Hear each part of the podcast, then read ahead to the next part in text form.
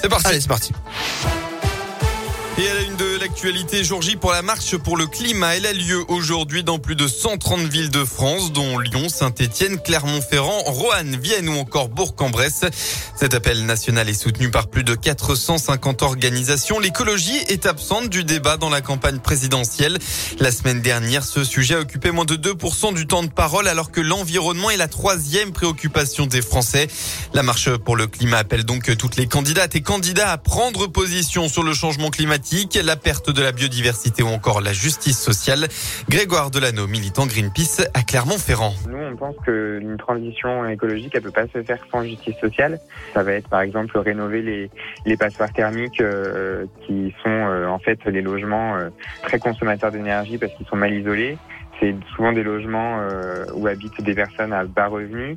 On sait aussi que les conséquences du réchauffement climatique, elles euh, s'expriment chez les, chez les personnes qui ont le moins de revenus dans le monde. Hein. Euh, c'est souvent les plus pauvres qui en pâtissent. Et donc, du coup, mettre la justice sociale au cœur de nos revendications, c'est aussi dire que cette transition, elle doit être juste et socialement acceptable.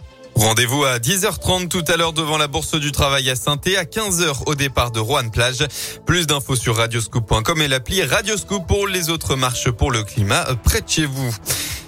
Dans le Puy-de-Dôme, 1 250 000 euros, c'est la somme débloquée hier par le conseil départemental pour faire face à la hausse du, du carburant. Elle va être distribuée aux aides à domicile, aux assistants familiaux et aux agents départementaux qui doivent se déplacer professionnellement avec leur véhicule personnel.